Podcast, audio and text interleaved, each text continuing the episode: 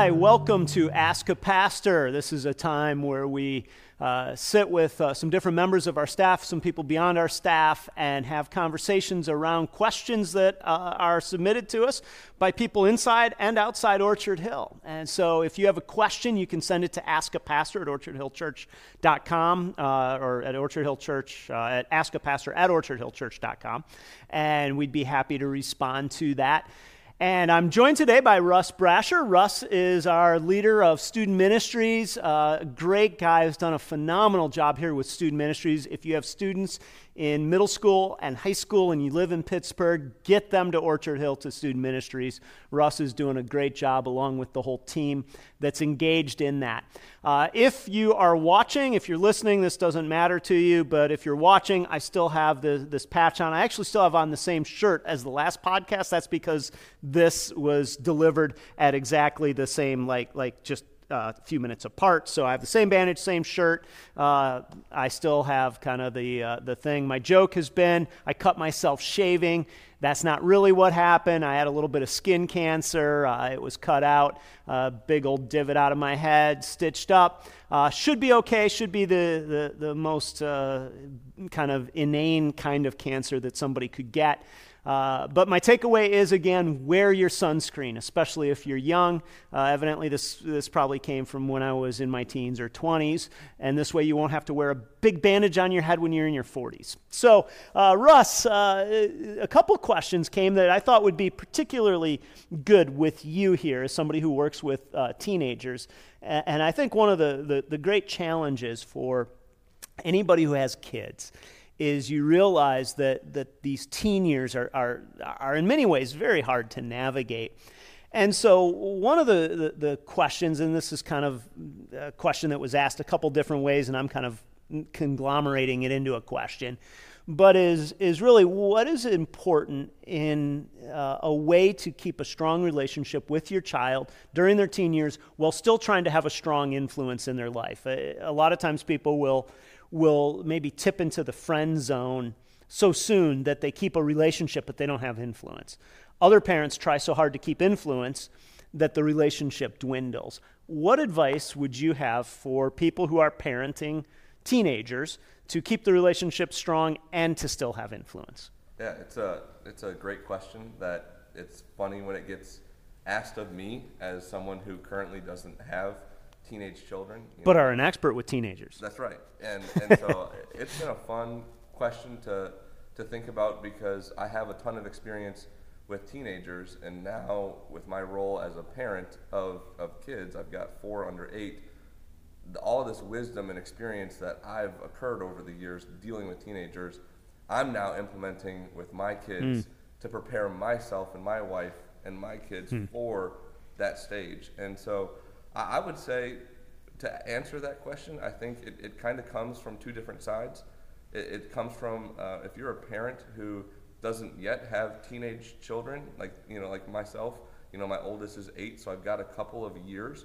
I would say that this is the time. Like this is when you need to start instilling and demonstrating certain characteristics about you as a parent that will set you up for success when those teenage years happen. Because a lot of the stereotypes are true. Like teenagers they want to rebel. They want to become their own boss. They want to start making their own decisions.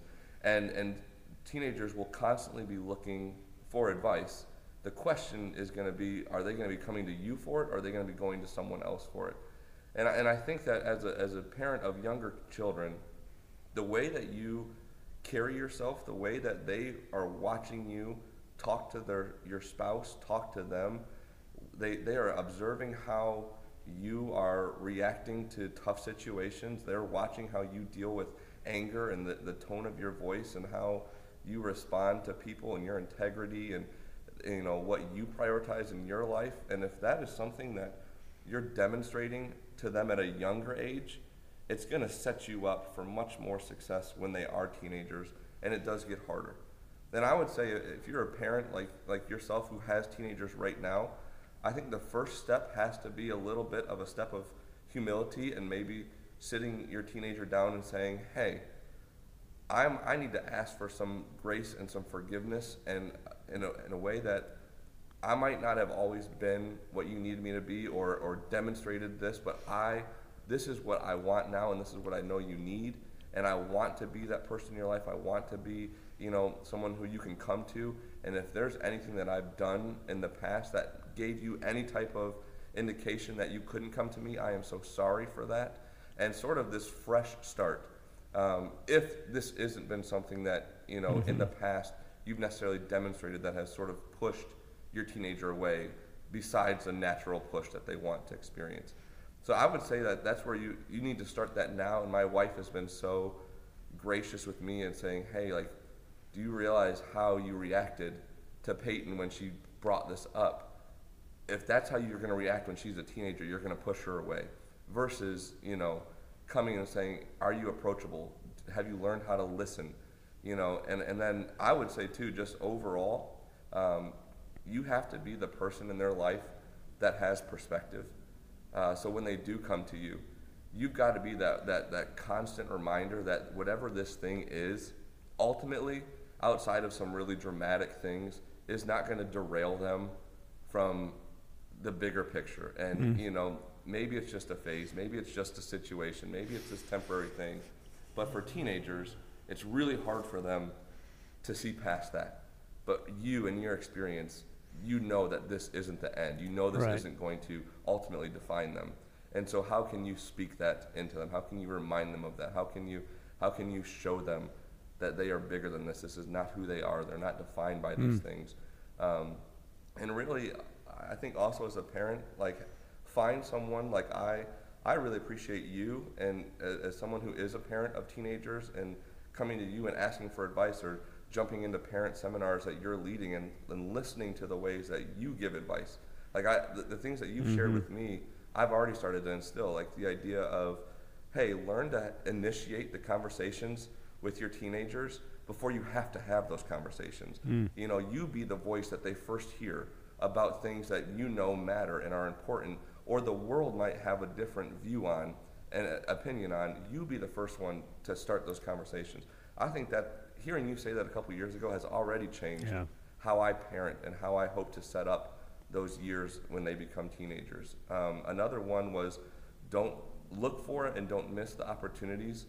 Whether you're watching a TV show or a movie or a commercial pops up, like pause the TV, pull the car over, and talk about what you just experienced instead of pushing it aside or pretending like that didn't happen or even trying to hide your kids from what they just experienced and hoping that they don't remember. I, I, just those two things alone have, mm. and it's because I'm open to coaching from people who yeah. have been there. I, I, think that's so huge for parents yeah. to be able to say, you know what, I don't have this all figured out. I need ad- advice and wisdom and yeah. help. So. Well, that's good. Thank you. Uh, you know, one of the things, and, and I think you're alluding to this, and I found this to be true too, is sometimes having people who are beyond you or have gone before exactly. you is so helpful just to to gain and you gain in ways you don't even realize in those moments from people sometimes where where you say oh this is how they did it and you start to think that way and that's really one of the benefits of church community especially a church community that is multi-generational where everyone in the church isn't exactly your age isn't exactly your phase where you can have some people right. who've gone before you it, you know as as my wife and I have lived this journey and we are well into the teen have a couple of our kids who are now 20 one's 22.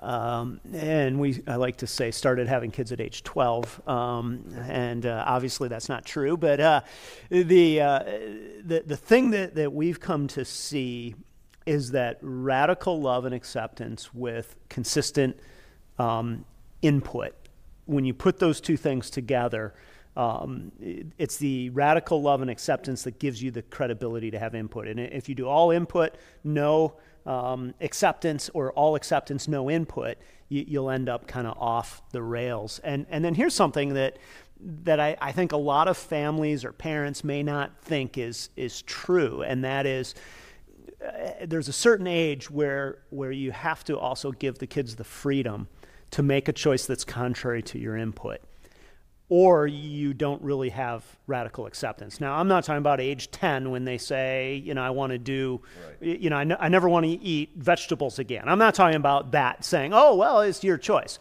But, but as they go through their teen years, there are more and more of those decisions. And one of the things we've tried to do is, is when our kids hit their senior year of high school, to basically say, hey, um, they're autonomous within our home, meaning we don't tell them when to come home or how to get their homework done or anything like that, but just to say, you are living hopefully we've done our job by then and that way when they go to college it's not this this all of a sudden i have freedom that i never had because we're giving them that opportunity along the way. So um, uh, here's a here's another question that uh, has come come up and this is probably really specific to, to uh, teen culture, although I think if we're honest, it isn't just specific to a teen culture. and that is, uh, my friends want me to hang with them and do some things that I'm not sure are right. How can I handle this? Um, so so I, I assume you get kids all the time who say, I feel drawn into something that I don't believe is probably God's design for me, but I didn't want to say no. I didn't want to be that kid. Um, how, uh, what, what words would you have to somebody who, who lives in that scenario? Yeah, I, you know, we call it peer pressure, right? And it's uh, typically a, a, word associated with teens, but like you said, we all we all struggle with it in some aspect. But you know, really, I think what it comes down to is is having those conversations with them to get to a deeper issue, a deeper problem than the pressure that they're feeling. Wh- where is that coming from? It's not necessarily oh, my friends want to all go out and party on Friday night, or you know, my boyfriend or girlfriend wants me to to, to, to engage in sexual intercourse. You know, like those are real issues and those are real pressures that students are feeling and, and all kinds of other stuff. But really, what it's coming down to is what what makes them feel like they have to participate in those things. What's driving them, um, and who are they listening to uh, when it comes to their stances on those things? And I, I would think, you know, the hardest thing for teenagers is they are wrestling with am I going to be accepted based off the decision that I make? And a lot of times in the peer pressure, when they get in those situations, they're only hearing the one side. And it's the pressure to do X or to do Y.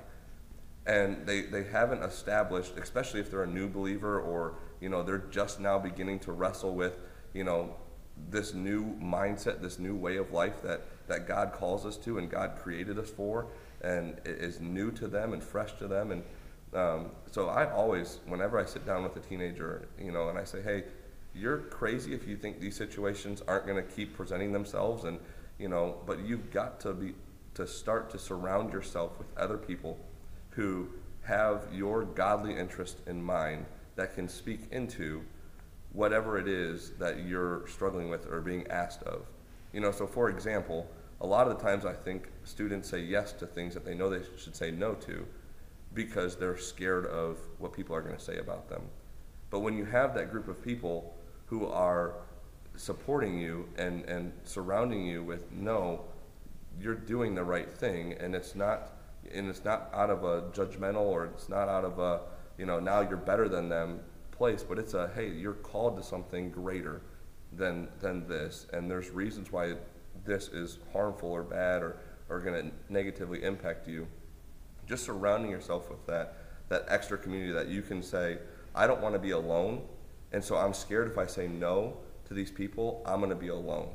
But when you have this that group or even just that person that is there for you, who can hold you accountable, who is going to be there for you so you don't feel alone, so you are popular in the eyes of someone, that makes a huge difference. And I think that's where a lot of teenagers wrestle and, and fall to that is they haven't established that group or that person or those those friends that can that can be there for them and make them feel like they're not alone. So, so let's make this really practical. Let's yeah. say that uh, a student's been coming to church here at Orchard Hill and they become convinced that Jesus should be their Lord and that part of that means that they should treat every person with dignity mm-hmm. and respect.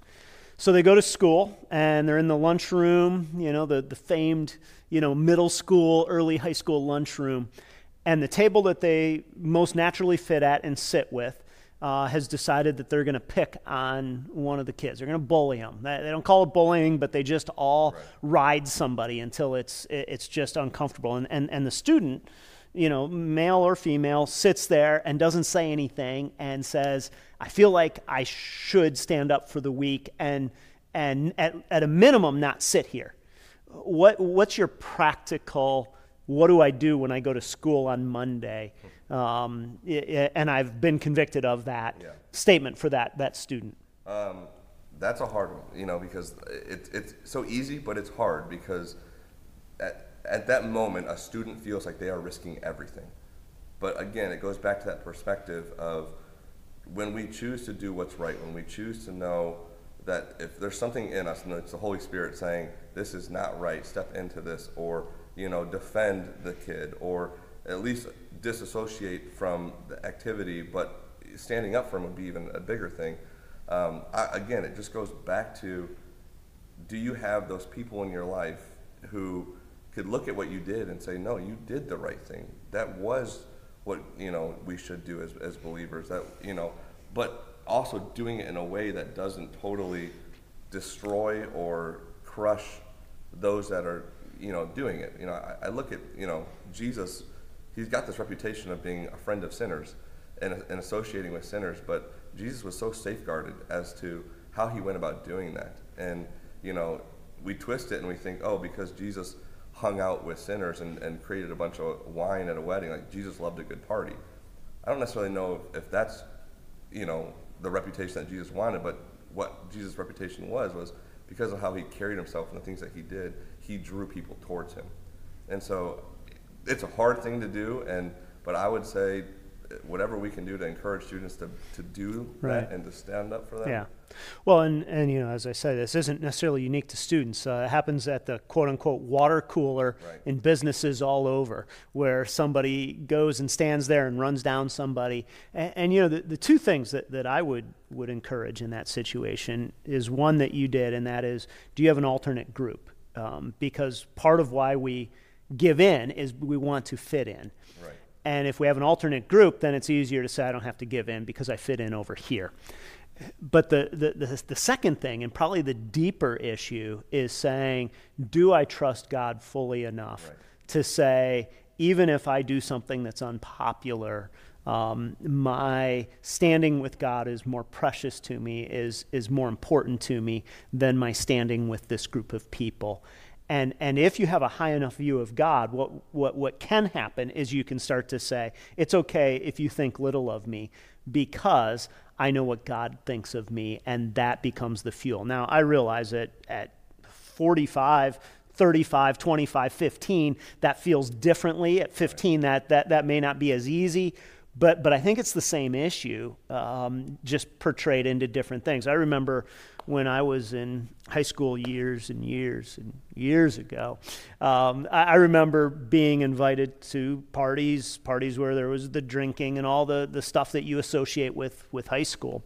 And, and I remember working through the thought process of, of I wanted to go to the party, but I didn't want to drink. I wanted to be part of the crowd, but I didn't want you know all that goes with it. And and at the end of the day, it really does come down to do I trust that that that saying God, I will prioritize your ways over what seems expedient today is really going to be okay. Right. And and what's hard when I think you're in high school is sometimes you can't see five years down the road. And so you think if I'm not if I'm not accepted in this little group right now, my my social standing, my life, it, it won't have meaning. And what you what you don't see in that, which hopefully you see as you get older, is it'll be okay. And that the people you think are a big deal in high school, the day you graduate, they mean almost nothing Right. uh, in terms of your personal life. Absolutely, and it, and it even goes back to you know a saying I use all the time with students: like, you'll never know who you are until you figure out whose you are, and that begins to change how you look at every scenario, every situation, including peer pressure. Because again, if you know whose you are, you begin to figure out who you are, and who you are isn't going to be defined by the decision to say yes or no to certain things, because now you're choosing to be who you are because of whose you are and letting hmm. whose you are impact and influence those decisions in your life instead of being so caught up in, well, I am this, but you're no longer that anymore. Yeah. You know, and so I, I yeah, I agree with you 100%. Good. So, uh, another question is uh, social media, good or bad for uh, students, for Christians, and what would be the best use of social media? Yeah, and, uh, and it's funny. Uh, I'm not a huge social media person. Um, I don't know how to work Twitter. Um, I can't figure out Snapchat, um, and I'm still old school in my Facebook ways. Uh, I remember being in college when Facebook, the Facebook, first came out, and it was exclusive. It was called the Facebook, yeah. exclusive just to university students, and now it's the the platform of social media has just gone so big, so fast, and, and it's exciting and it's good. And I think like even this Ask a Pastor series that we're doing and using social media to, to push that out to the people to reach the world in ways we never thought possible for in for the gospel is so exciting and, and, and can be used for so much good. But I think that a lot of times, like many things that as Christians and even non-Christians, we take really good things and turn them into a God thing, which then makes it a bad thing. Hmm. And I I think we have to be very careful about how and why we choose to use social media, especially as Christians, because what we're learning is that the sphere of influence and the impact social media has on people is very strong. And it's probably stronger than we even realize.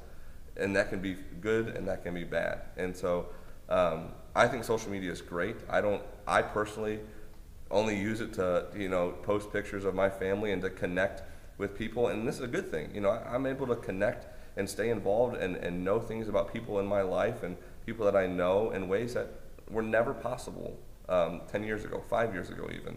Um, so that's a positive, you know, posting pictures of, of my kids and my family so that my mom and, you know, my in laws and people can see and stuff like that. You know, when it comes to ministry stuff, like I know that's unique to some people, but I use social media all the time to remind students and parents about what's going on because it's such a quick access to people.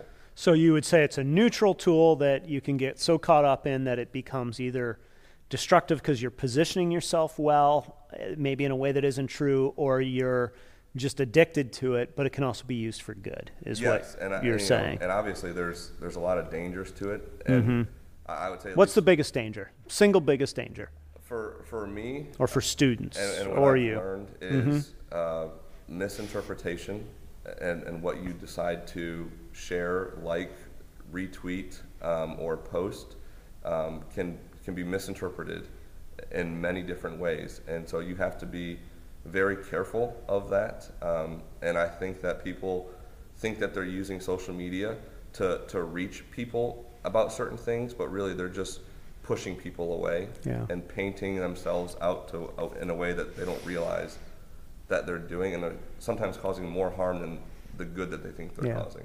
Yeah, I heard somebody say recently that if you want to um, see the depravity of humanity, all you have to do is look at any article that's posted online and then go read the comments underneath.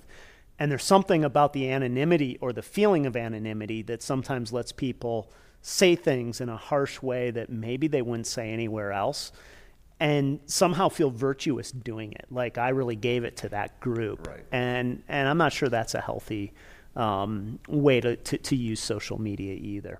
Well, we're going to need to leave it here. Thank you, Russ, for being a part of this. Uh, Ask a Pastor is a chance for you, inside, outside Orchard Hill, part of Orchard Hill, not part of Orchard Hill, to send questions, uh, and we'll be happy to interact with them in the future. You can send them to askapastor at orchardhillchurch.com. Uh, thanks for uh, making a part of your day, uh, spending some time with us here today.